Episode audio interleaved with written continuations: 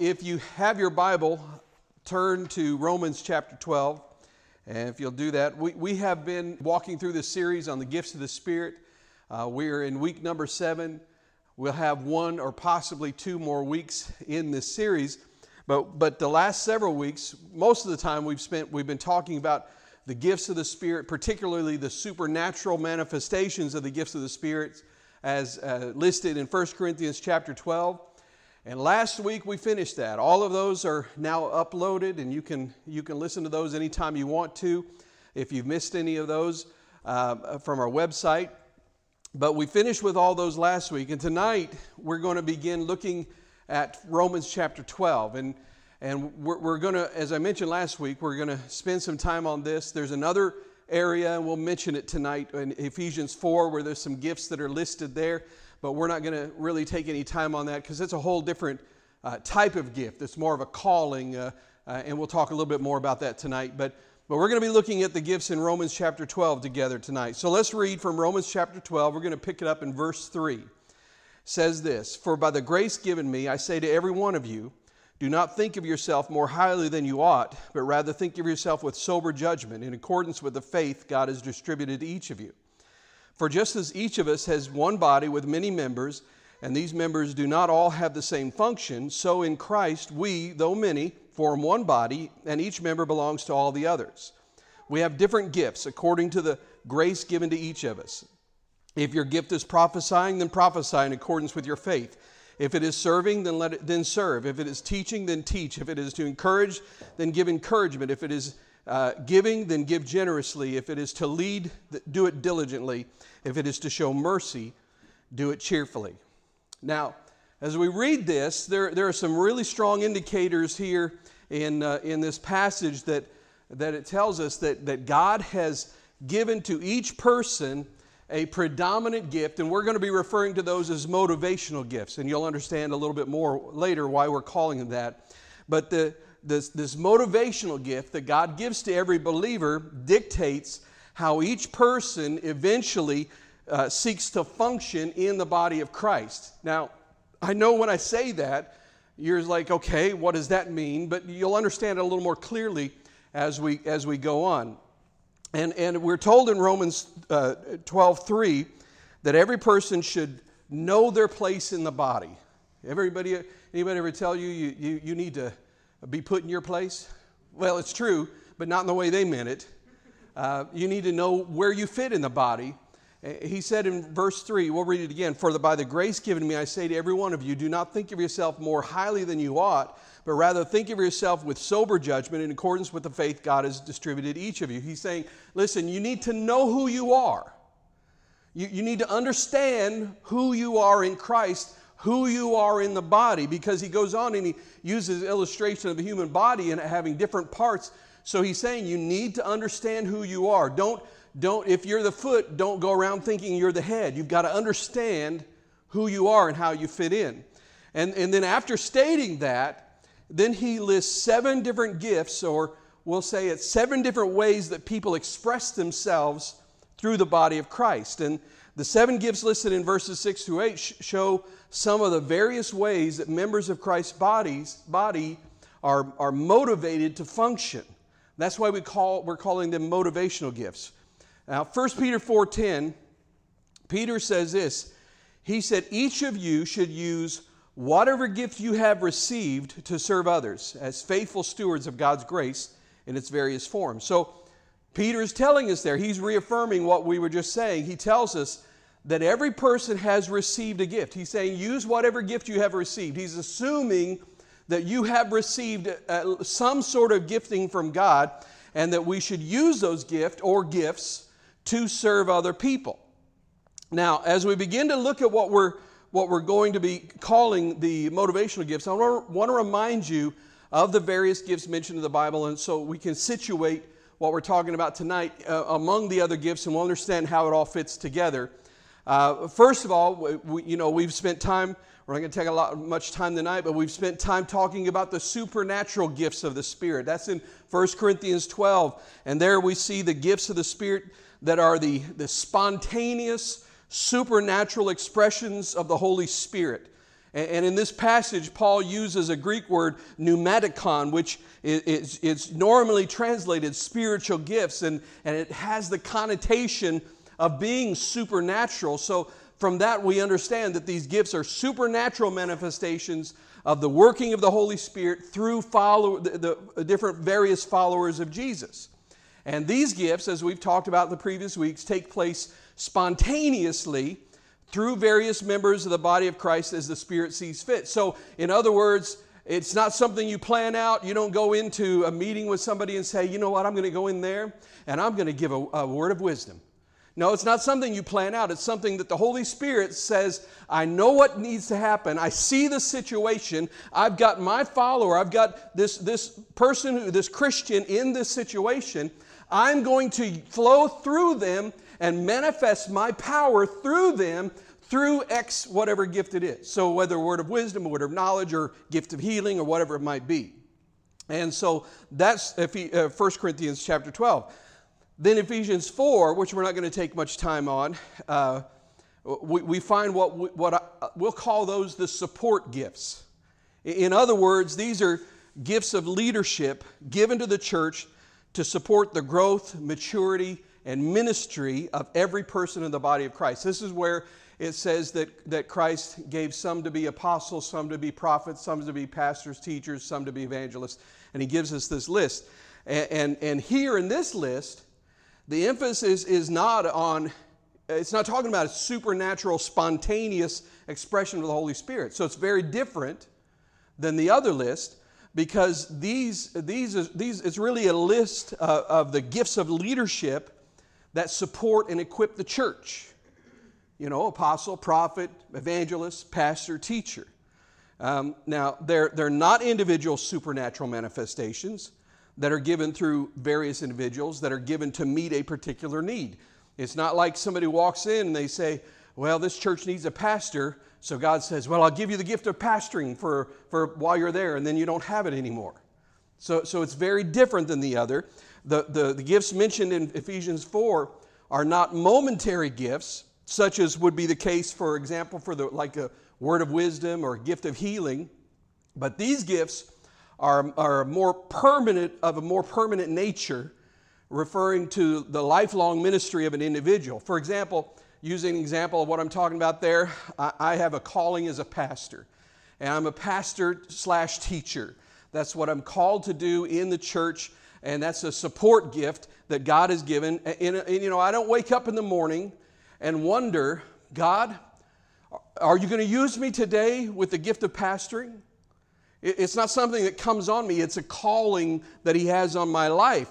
And so uh, he, he gives individuals to the church to be apostles, prophets, evangelists, or pastor. I, and I usually actually do pastor slash teacher because they're, they're very closely related. And he commissions them to continually equip the saints for the work of ministry. You can read that in Ephesians 4. Now, and these gifts are different because these, the uh, gifts of the Spirit is talking about gifts given to individual believers. These gifts really are gifts given to the church as a whole uh, to, to equip the saints for the work of the ministry. So, so he says to a church, he says, I'm going to give you the gift of a pastor to help you grow. So, in a very real sense, and at the risk of sounding egotistical, I, as a pastor, am, a, am God, I am God's gift to you as the church. And I don't mean that in this, you know, sounds so egotistical. You know, my head could get real big and everything with that. But, but the point is, is that, is that he, God knows that in order for you to grow to become all that He wants you to be, He needs to put someone who has this support gift, a pastor teacher, into your life to help you grow.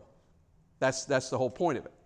And that brings us to Romans chapter 12, where we're talking about the motivational gifts. And the key word in Romans 12 seems to be function. And, and the Greek word that's used is a, is a Greek word, it's, it's praxis. And it literally means a person's ongoing business or function. That's why we say that. So, in, in the term, therefore, in this case, seems to speak of our ongoing work or function in the body of Christ. So in, in verses 4 and 5, Paul compares the body of Christ uh, to the human body. And he points out that even though there is unity in the body, you know, I have one body. You know, uh, that's, that's all I got. And, uh, and sometimes I think, Lord, can I get a trade in? You know what I mean? Anybody felt like that? You know, uh, but, but this is the one body I've got. And, uh, and, but, but in the unity of this one body, there's also a diversity of functions. In this body, I, I have eyes so that I can see, but it's still part of my body. I have hands so that I can feel. I have a nose so that I can smell. I have a, I have a, a, mouth and taste buds so that I can taste. Thank God for that part of it. I love that. And I love the smell part when it's, when it's baking bread, but not so much with some other things. But, but, but the whole point is, Paul says that the body of Christ is like that. We're, we're one body, but we have a diversity of functions within the body.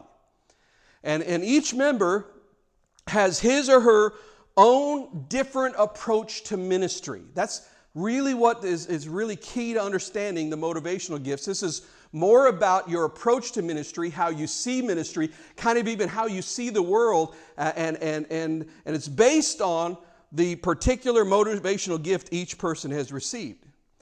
And uh, now, verse 6 says that we have different gifts according to the grace given in each of us. In other words, the Holy Spirit graciously gives to each individual believer a gift that motivates them to function in a particular fashion in the body of Christ. So, so in summary, and we're going to talk more about the last one, but the gifts mentioned in 1 Corinthians 12 emphasize how the Holy Spirit spontaneously ministers with supernatural manifestations through various members of the body of Christ at a specific moment in a specific time for a specific purpose. And then the gifts in Ephesians 4 emphasize God's calling upon certain individuals for the special work of giving life support to the body and equipping the saints for the work of the ministry. And then finally, the gifts in Romans 12 emphasize how the various members in the body of Christ tend to function or approach their ministry in the body of Christ. Now, before we go any further, I want to give you, give you one more point of clarification regarding the, the different types of gifts because because they are different types of gifts, uh, however, they use similar language, it can get really confusing.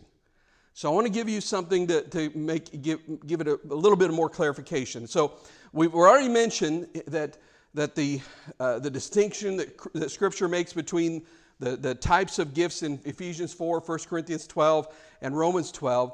And, and although we mentioned that, we've got to understand that the, that although there are similar words that are used, they are not used necessarily in the same way or to indicate any relationship between the different types of gifts. Now, I know you're saying, what in the world does that sentence mean? Let me, I'll explain what I mean. Here's an example a person may have the support gift from Ephesians 4 of, of pastor, teacher in the body, but they might have the motivational gift of exhortation or encouragement.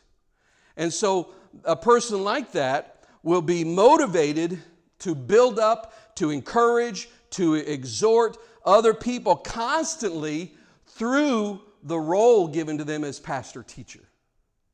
So they're, they're, they work together, but they're, but they're different.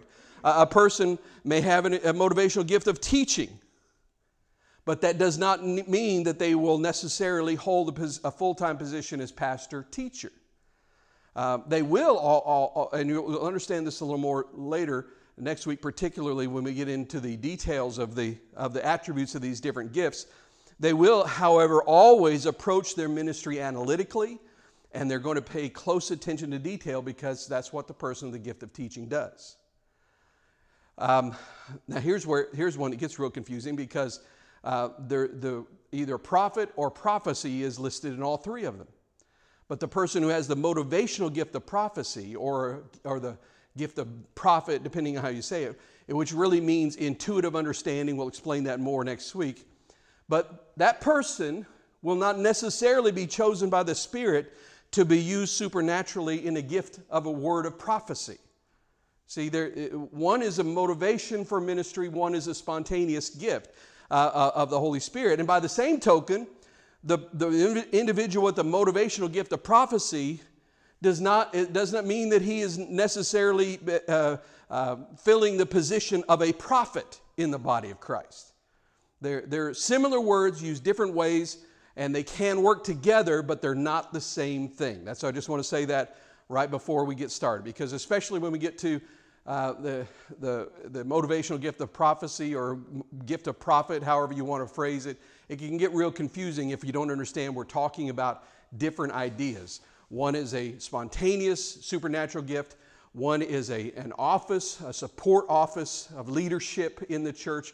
And one is uh, something inside of you that motivates you and causes you to think of and approach ministry in a certain way.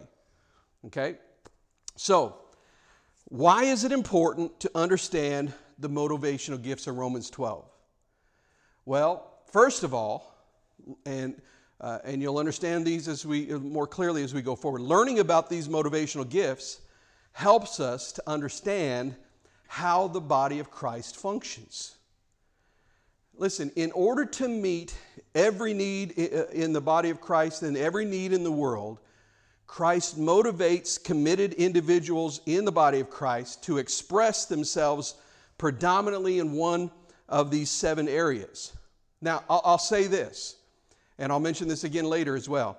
When Jesus walked this earth, he had all seven motivational gifts working through him.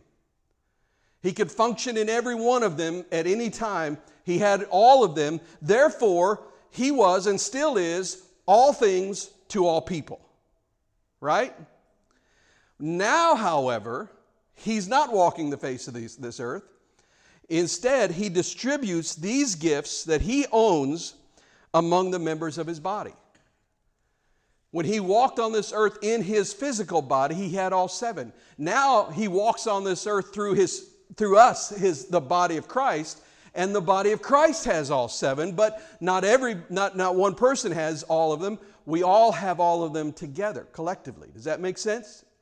So the church, which is his body on earth today, with its variously gifted members, now now we become together all things to all men. We, in the same way that Christ could minister to all men when he walked this earth, now as the body of Christ, under the anointing of the Holy Spirit, we can minister and touch every person, doesn't matter who they are, what their background is, what their need is. We have the people in the body of Christ to be able to touch them and make a difference in their lives. So that's the first thing. Second of all, uh, why should we? Why, why is it important? Second, a study of the motivational gifts helps us discover our own predominant characteristics. You know, so this study is going to help direct us when we begin to understand what our gift is individually, then that will help direct you or in me into appropriate areas of ministry where we will find the greatest joy, satisfaction, and fulfillment.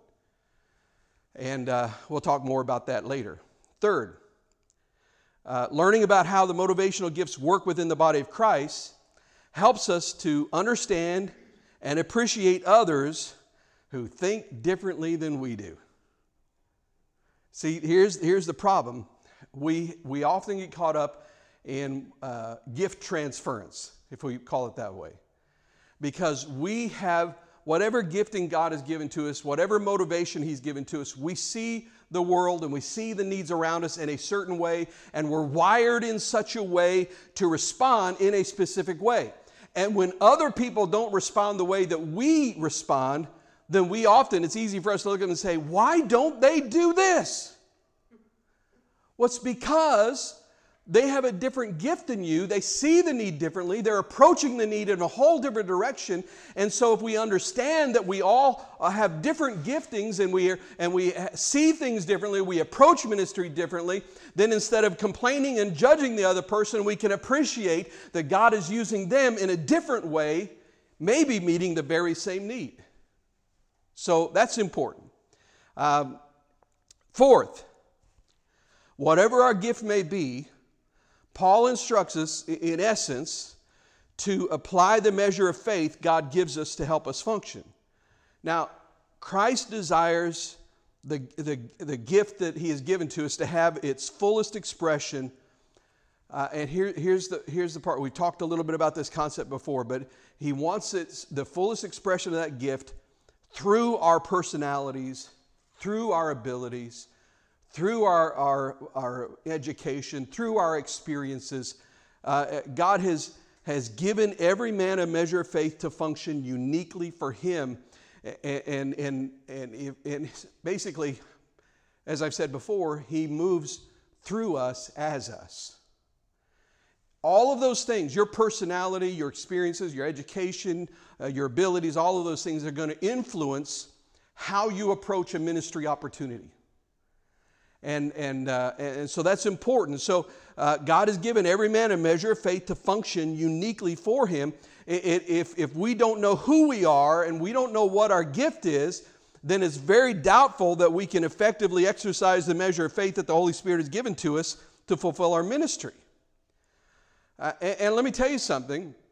When it comes to this area, there are, there are people who are functioning in areas of ministry where they simply don't belong because they haven't discovered who they are in Christ and, and, and, they haven't discovered how He has uniquely gifted them for service in the body of Christ and in the world. And so, you know, I mean, think about this. I mean, we'll, we'll use one that's not really a motivational gift, but I think it's an illustration that we can all understand. Uh, if someone, have you ever known anybody that just can't carry a tune in a bucket? I have had friends like that. I had some friends when I was in high school uh, that when I got saved, they got saved and they'd come to church, and one would be on one side, the other would be on the other side, and they could not carry a tune. They, I mean, listen, if, if, if uh, somebody held a gun to their head and said, you, you sing this melody, they're dying. That's just all there is to it. Now, if that person says, I want to sing for Jesus, and they just keep chasing that, and they won't let go of that, but they're not gifted to do that. They're not really gonna, they're not really gonna see any fruit out of that ministry, are they? Because they're trying to be used in an area where God hasn't gifted them because that's what they want. And, the, and, and when we learn how He has gifted us, then we can go into the area of ministry He has called us to, and that's where we're going to find the greatest joy. They're, they're thinking, if I can be up in front of people, that's going to be a lot, really fulfilling moment for me.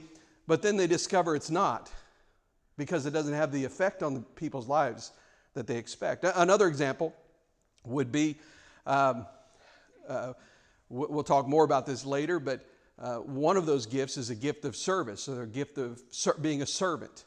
And uh, I'll tell you this people who have the gift of serving do not, ha- are, are generally speaking, they are very weak in the gift of administration or leader, leadership. Here's why. Here's why. Because the person with the gift of serving says, I'm going to serve, and because these other people have things that are more important, and so I'll just do it. I'll take care of these things.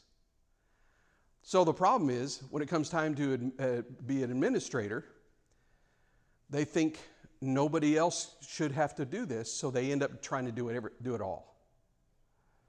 And so, if you have somebody who's a servant and you put them in charge of a ministry that needs administration, you're putting them in a ministry position that will bring them frustration and will cause the ministry to fail. So it's really important that we understand this. Let's move on. Number five, an, under, an understanding of the motivational gifts can be extremely helpful. This is really related to this. To the, can be really helpful to the local church in the task of placing individuals into ministry.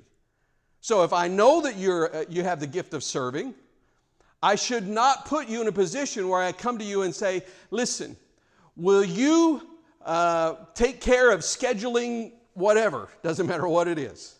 Or, or I'll use I'll, I'll probably tell the story again another time. Julie's mom is a classic servant. She has that gift. And one time they put her in charge of the church potluck. Well, you know what? You know what she did? Well, you know, everybody's so busy. She cooked everything.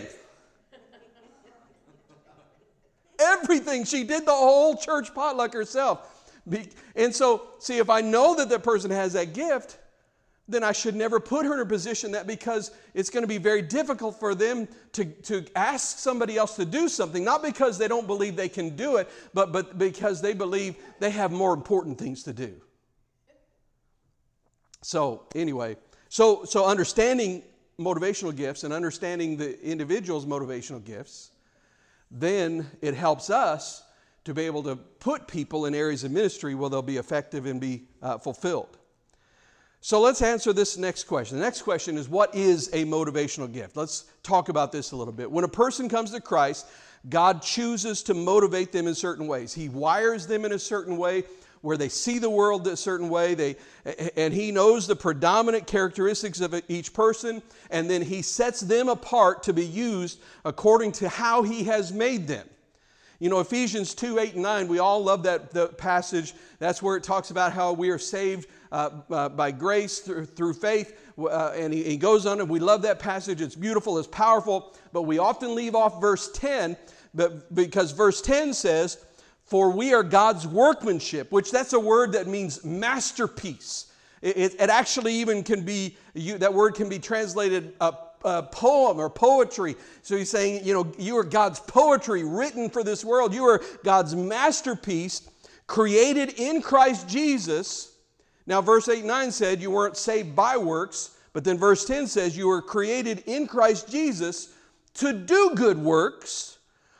And this is the great part, which God prepared in advance for us to do. All right, you know what that tells me? First of all, Paul says that we're not saved by our works, but we were saved for a purpose. We were saved to do something. We were saved to do good works. That's ministry. We use that word, that's all that means. And he also tells us that God has prepared the ministry that he has planned out for us in advance. In other words, is as you are being knit together in your mother's womb, He already knows the calling He wants to put in your life. He already knows the ministry He has for you. And so, as He does that, He begins to knit together the personality that you need to do that, the gifts that you need to do that, all of these things. And, and so, in other words, God knowing the ministry for which you were created, the ministry He created you for, He gives you the gifts needed to accomplish that ministry mean, doesn't that just make sense that a God of order would do it that way? So, to be effectively used of God, a person should discover the predominant motivational gift in their life, and that motivational gift relates to how God chooses to use us, uh, use an individual in any one uh, of numerous avenues of ministry. So, and I want to say this, and we'll get more into it in another time, but you know, gift of serving for example, I keep using that one, and that's one of the easiest ones to spot in people because the gift person with the gift of serving is a person that when you walk into their house, they cannot sit down until they get you a, a cup of water or a drink or a cookie or something. You know, you know that person that when you walk into their house, can I get you something to eat? No, I'm not hungry. Oh, what? How about pie? No, I'm not hungry. Well, how about cake? No, you just may as well just take something, right? Uh, but uh, but that person with the gift of serving can function that way. They might be working in the nursery and they're going to serve there. They might be working in the food pantry, they're going to serve there. They might be working in uh, greeters ministry, they're going to serve there. So, so it doesn't mean that they're tied to a specific ministry, but how, whatever ministry they're involved in, that's how they're going to approach the ministry. Does that make sense?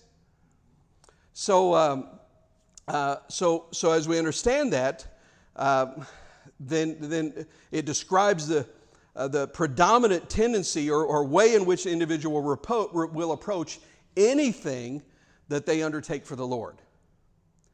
Okay? Now, like the supernatural expressions of the Spirit, a, a person's, and we re- referenced this a little bit earlier, a person's motivational gift works through their innate abilities and training, experience, creativity, and so on and so forth. Uh, and because of that, the workings of God I- through every gift are different in every individual's life.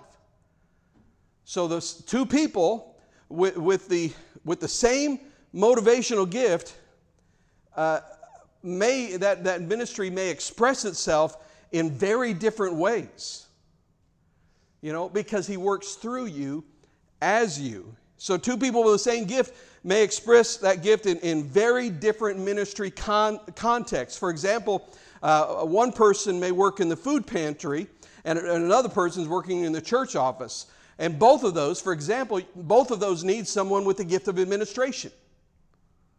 So it's not, again, it's, it's, it's understanding that, that, uh, that different ministries are possible, but this is about the motivation behind it so that you understand how you're approaching it, why it is you approach ministry this way, why it is that the person sitting next to you approaches ministry a different way, how they see things. They will, eh, they will, they will function, even with the same gifts in different ministries, they'll function in their respective ministries in much the same way. And their, their main thrust, for example, with the gift of servant, will be to serve the tangible needs of others, whatever ministry they're in.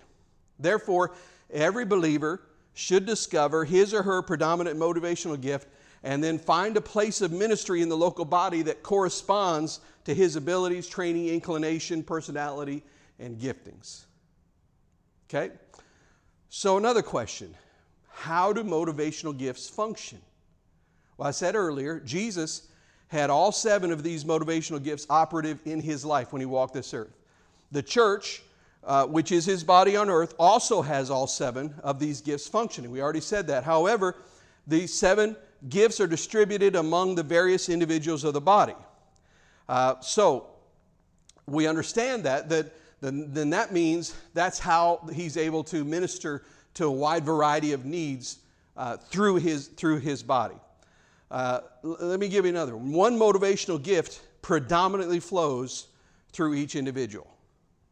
A person is happy and fulfilled once they are functioning in accordance with their primary gift. It's, it's their essential mode of operation in the body of Christ. Now, now, that is not to say, however, that they don't possess any, you know, or many of the characteristics seen in, in the other six motivational gifts. Uh, but there's going to be one that seems to be more predominant than others. In fact, I, I believe this that as you walk with Christ, as you become more like Christ over a lifetime, you will see more and more of the character traits of all seven of the gifts growing in your life because he has all seven of them. So as I become more like him, I'm going to learn, I'm going to be growing in those other areas. However, even through that, there's going to be one area that's going to be more predominant than the others. Now, you may have uh, one that's a secondary, that, that's a secondary motivation, but there's going to be the one that stands out most in your life. Now, and I want to say this it's got to be remembered as we talk about these primary uh, uh, uh, gifts, the predominant motivational gift in your life. It's got to be rem- remembered that they should not be defined too rigidly. Here's what I mean by that. Um, it's, I've heard this, you maybe you've heard it, where there's a need in a church and, and somebody says, uh, makes the need, the, the need made known to the people in the church, and then somebody says, That's not my gift. And see, then what we're doing then is we're using the gift that God has give us, given to us as an excuse to not participate in meeting a need. That's not, that's not what we're talking about here. Because uh, we can't just define it and say, well, this is my gift. I'm only going to do this. Because all believers, every one of us, are called upon to function to, in, to some extent in all of the seven areas, regardless of, of our predominant tendency. So, so, you know, say that you, you have the gift of, of, of, of uh, prophecy in the motivational gifts. Well, you know what? That doesn't mean that you should never serve because all, all of us are called to serve. All of us, all of us are, are, are called to teach. All of us are called to encourage one another. Uh, you know, but uh, so, so just understanding what our gift is, it does not uh, give us an excuse to not serve in, in, a situation. Because here's, here's what I want you to understand this you, your long term ministry is going to be in the, your primary area of gifting. But there'll be many times that you will fill in a gap for a shorter period of time in an area that you're not particularly gifted in. And there's something God wants to teach you in that. So, so the reality is that your primary ministry will be in the area of your primary gift. Right? That makes sense. But here's what we got to remember Your secondary area of ministry will be anywhere there's a need. That's what we have to understand. And if we don't get that, then we start making excuses instead of getting involved. Um, let me add this all seven gifts mentioned are needed to keep Christ's body in balance. And when all seven gifts are, are, are functioning within the church, then competition, and we understand the gifts, then competition is eliminated and all the needs are met. And each, as each member understands where they fit in the body of Christ and how they're contributing to the growth of the body as a whole. We'll talk a little bit more about that in a minute. So, uh, now as we will see next week, each gift has its strengths as well as its weaknesses. And part of the ongoing renewing and the process of the Holy Spirit growing us and sanctifying us, making like us like Christ, part of the work of the Holy Spirit is to work on the weaknesses and, and in, enabling us to be more effective in the area of our gifting. So, understanding our motivational gift, therefore, uh, it, can never be used an excuse for accepting the weakness. Because I've heard people say that, well, you know, this is the gift I've got, and so that's just the bad side of it. No, that's not, that's, you can't do that because you've got to understand if you know that that's a weakness, then you have to allow the Holy Spirit to begin to work in you uh, instead, of, instead of just making an excuse as to why you do that. For example, uh, person with the, uh, the, the, prophet, the gift of prophecy and the motivational gifts, uh, they can, they, they, they, they're truth speakers and they can speak truth and they can, and they can seem very harsh and they can become very harsh. But, but that person can't say, well, that's just who I am. They have to understand, okay, I need the Holy Spirit to help temper this with love. I have to grow in the weakness uh, and not allow that. So, so uh, the Holy Spirit constantly seeks to conform us to the image of Jesus, who, although he possessed all of the gifts, he did not possess any of their accompanying weaknesses. And so, as we focus on the way in which he exercised each of the gifts, then we can begin to discover how to overcome the weaknesses associated with our own particular gifts. Nevertheless, I want you to understand this. The, the, the, this is something I feel we need to stress. And that is when it comes to our, our strengths and our weaknesses, it is the other members of the body that compensate most for the areas of our own weakness. This is the beauty of a body of Christ. An example would be a pastor who is a servant. And because of that, he will be naturally weak in the area of administration. Now, there is no doubt that he can improve. He can study, he can read, he can take classes, and he can learn how to, to manage and, or, and organize uh, an organization more effectively. He can get better. But, but here's the, the key he will never be as good an organizer as the person who has the gift of administration. Therefore, while that pastor seeks to grow in that, he must learn to call on other members of the body who have different areas of, of gifting in their lives to compensate in the areas where he's weak. So the pastor who does not have the gift of administration needs to find somebody who does, and he can say to them, Listen, this is my vision, this is what I want to do. How would you organize it? And we learn to rely on one another's gifts to balance out the areas of weakness that I have, because then we see that, that balance. See, here's the thing culture, our culture tells us that, you know, that we should never admit our weaknesses. You know, that's what culture says, and especially if you're a man. Especially if you're a man. God forbid you should ever admit that you need to go to the doctor. You know, we, that's just who we are, right? I mean, yet, yet the Bible says that because we are members of one another, we should learn to depend on one another. And, this suggests that as we begin to understand ourselves and we, and we un- begin to understand each other, then instead of learning, instead of working independently, we can learn to work interdependently and thus approach what it means to be the fullness of Christ. Because the fullness of Christ would be all seven gifts functioning without any of the weaknesses.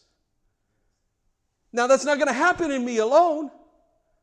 But the fullness of Christ can be seen in the body of Christ when all seven gifts are, are functioning, they're working, they're, they're functioning uh, properly, and one, we as one another, as different individuals, are, are compensating for the weakness of another person. And everybody's carrying their load, everybody's doing their part. And once we come into an understanding of our gifts and the gifts of others, then what happens is we can avoid the situation that happens so many times in local churches. You know what happens? The Marthas are busy preparing the annual spaghetti supper. And they begin to complain about the Marys who seem to only be interested in Bible studies and prayer groups. And additionally, then you got the committee that's, that's there. They're, they're, they're the committee on stopping the flood of por- pornographic material into the local stores, and they can't understand why so few people attend the meetings where a protest is being organized. And then there's Bill, the men's Bible teacher, for as long as anybody can remember, and he just absolutely delights in giving extensive word studies during his Sunday school class, and he wonders why more men don't share his enthusiasm, and on and on it goes. These sources of disharmony can only be resolved once we understand who we are and who our fellow believers are in their area of ministry in the body of Christ.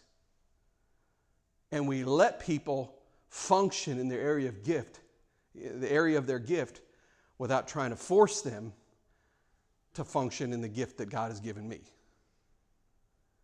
It's a, it's a beautiful thing. Now, when, when all seven of the motivational gifts are working and flowing together in harmony, that is when the work of Christ is most completely accomplished. That's when we are the most effective as a body of believers. Now, I want to I want to give to you a, a little handout, and if I could get a couple of you fellows to help me with this.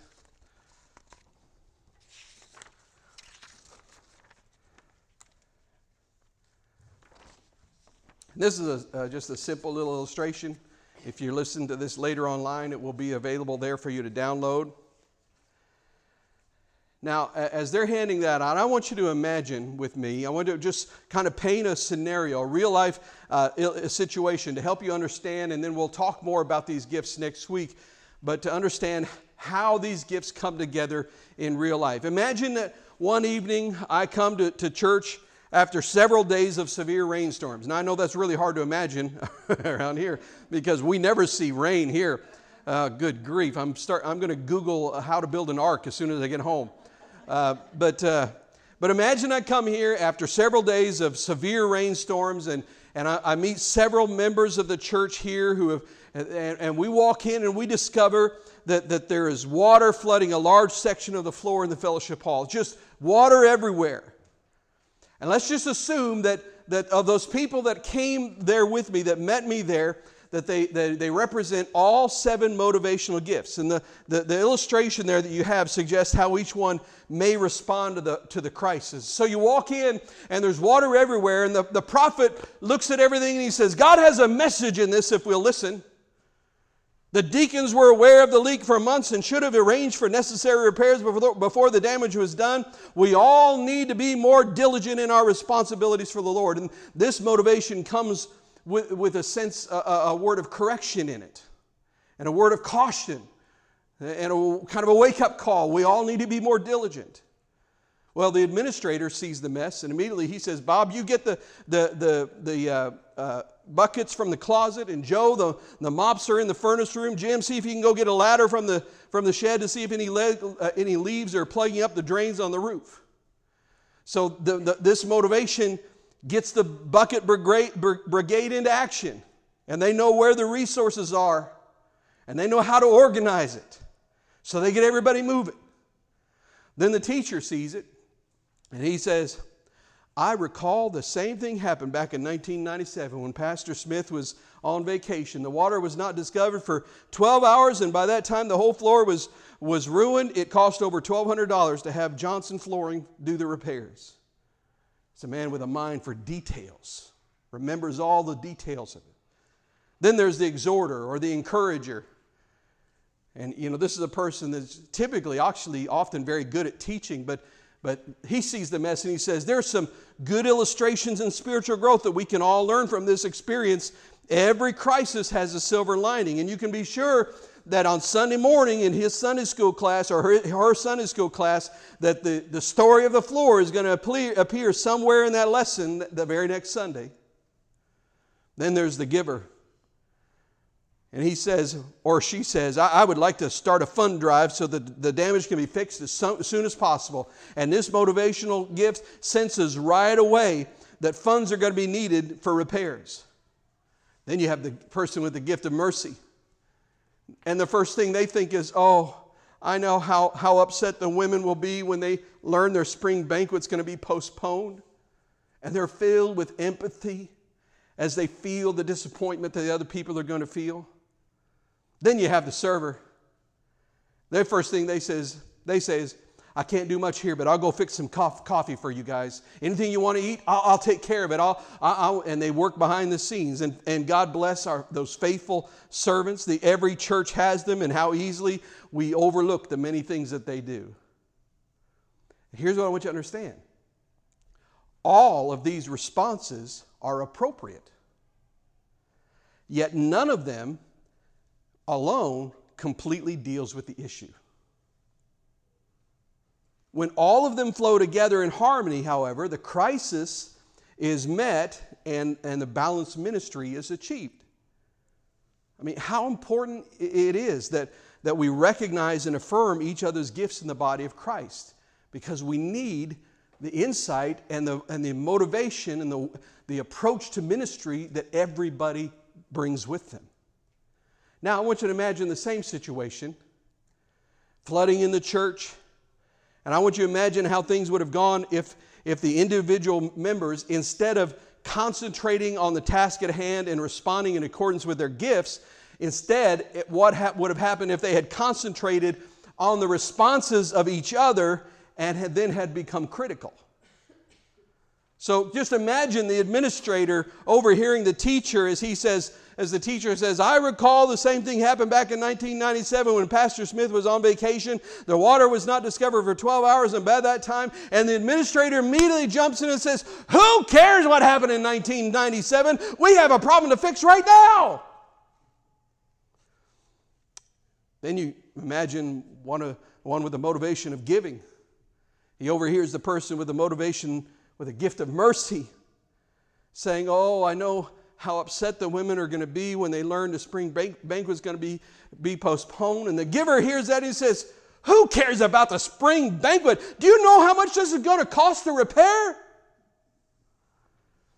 See, this is really another illustration uh, of the situation Paul described in 1 Corinthians 12.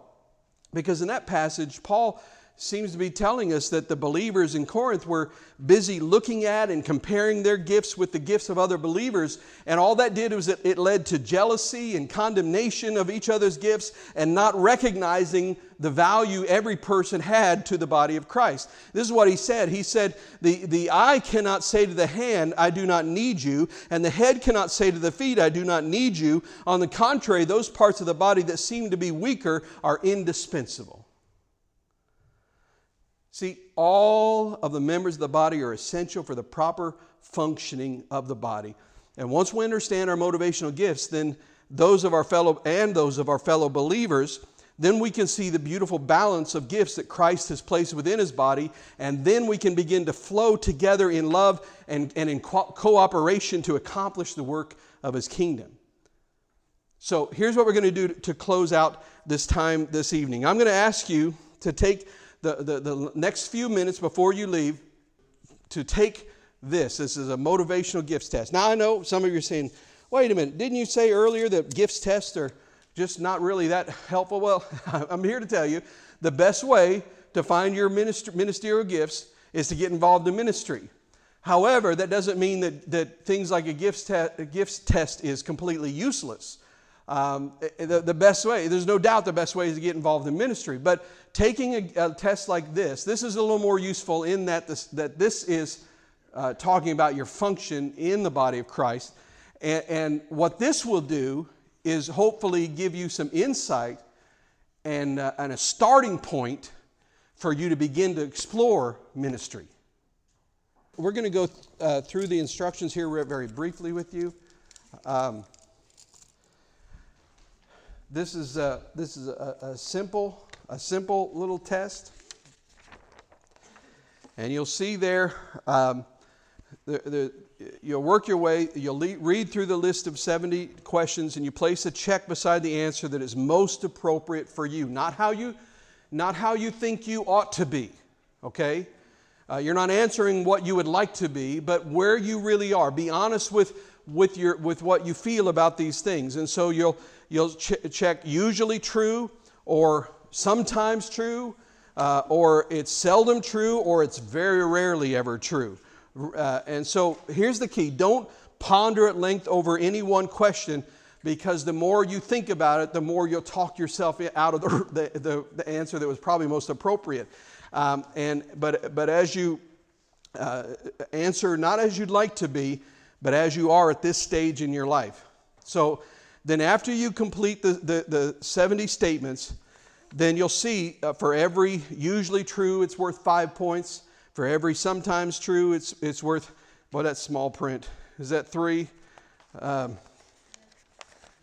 anyway, you, you, can see that, uh, yeah, five. Uh, sometimes true is three, seldom true is one, and rarely true is zero.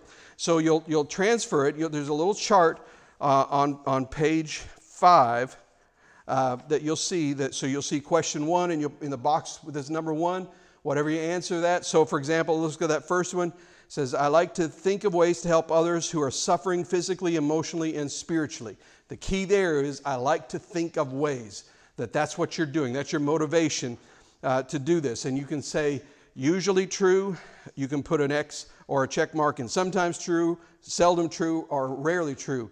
If you put it in usually true, then in the box that says it has a number one, uh, after you finish it all, then you would transfer the five, because that's usually true. If it was so- sometimes true, then you would put a three in that box. And so if you need help on the scoring, I can help you with that a little bit later. But I want you just, I want to pray with you real quickly. When you're done, uh, you can you can either leave the test here, you know, just put your name on it, leave it here, or you can take it home with you.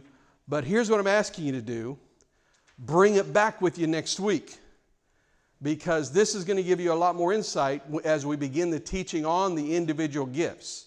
So that's why I want, to do, want you to do this before then. And, and listen, if you have to go, you can go now, but I encourage you, while this is all fresh, take a few minutes because if you're like me, if I take it home, I'll forget until about time to come to church next week.